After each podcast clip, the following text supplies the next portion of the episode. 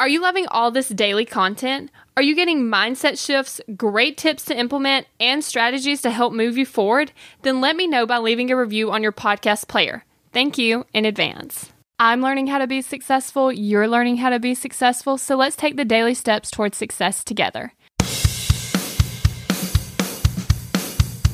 Dear Kayla, I think I have a huge problem. I'm so eager to start new things every day, but the catch is I can't finish them.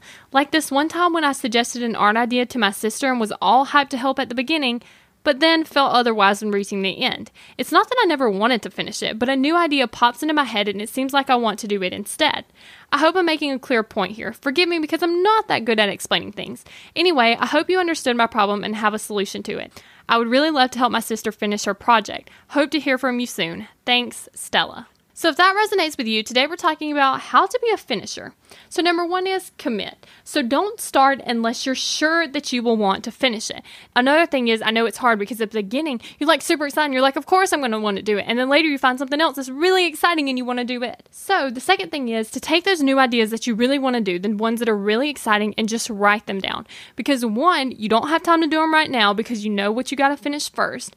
And number two, you may actually find out, you know what, I actually don't want to start that new project. And the third thing is on the thing that you're currently working on, make sure you're making progress every single day. So even if it's just a little step, make sure you're making some kind of progress. We're in this together, one step at a time. Have you found yourself Googling, How do I stop procrastinating?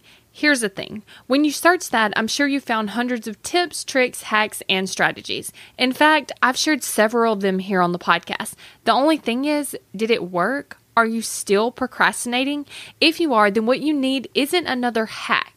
You need to focus on the actual thing that's causing you to not take action. Our thoughts control our feelings, our feelings control our actions, which means if you want to change your action or inaction, you first have to change your thinking. That's exactly what we focus on in my program, Kick Procrastination. This program is designed to help you go from procrastinating on your goals to taking massive action towards achieving them.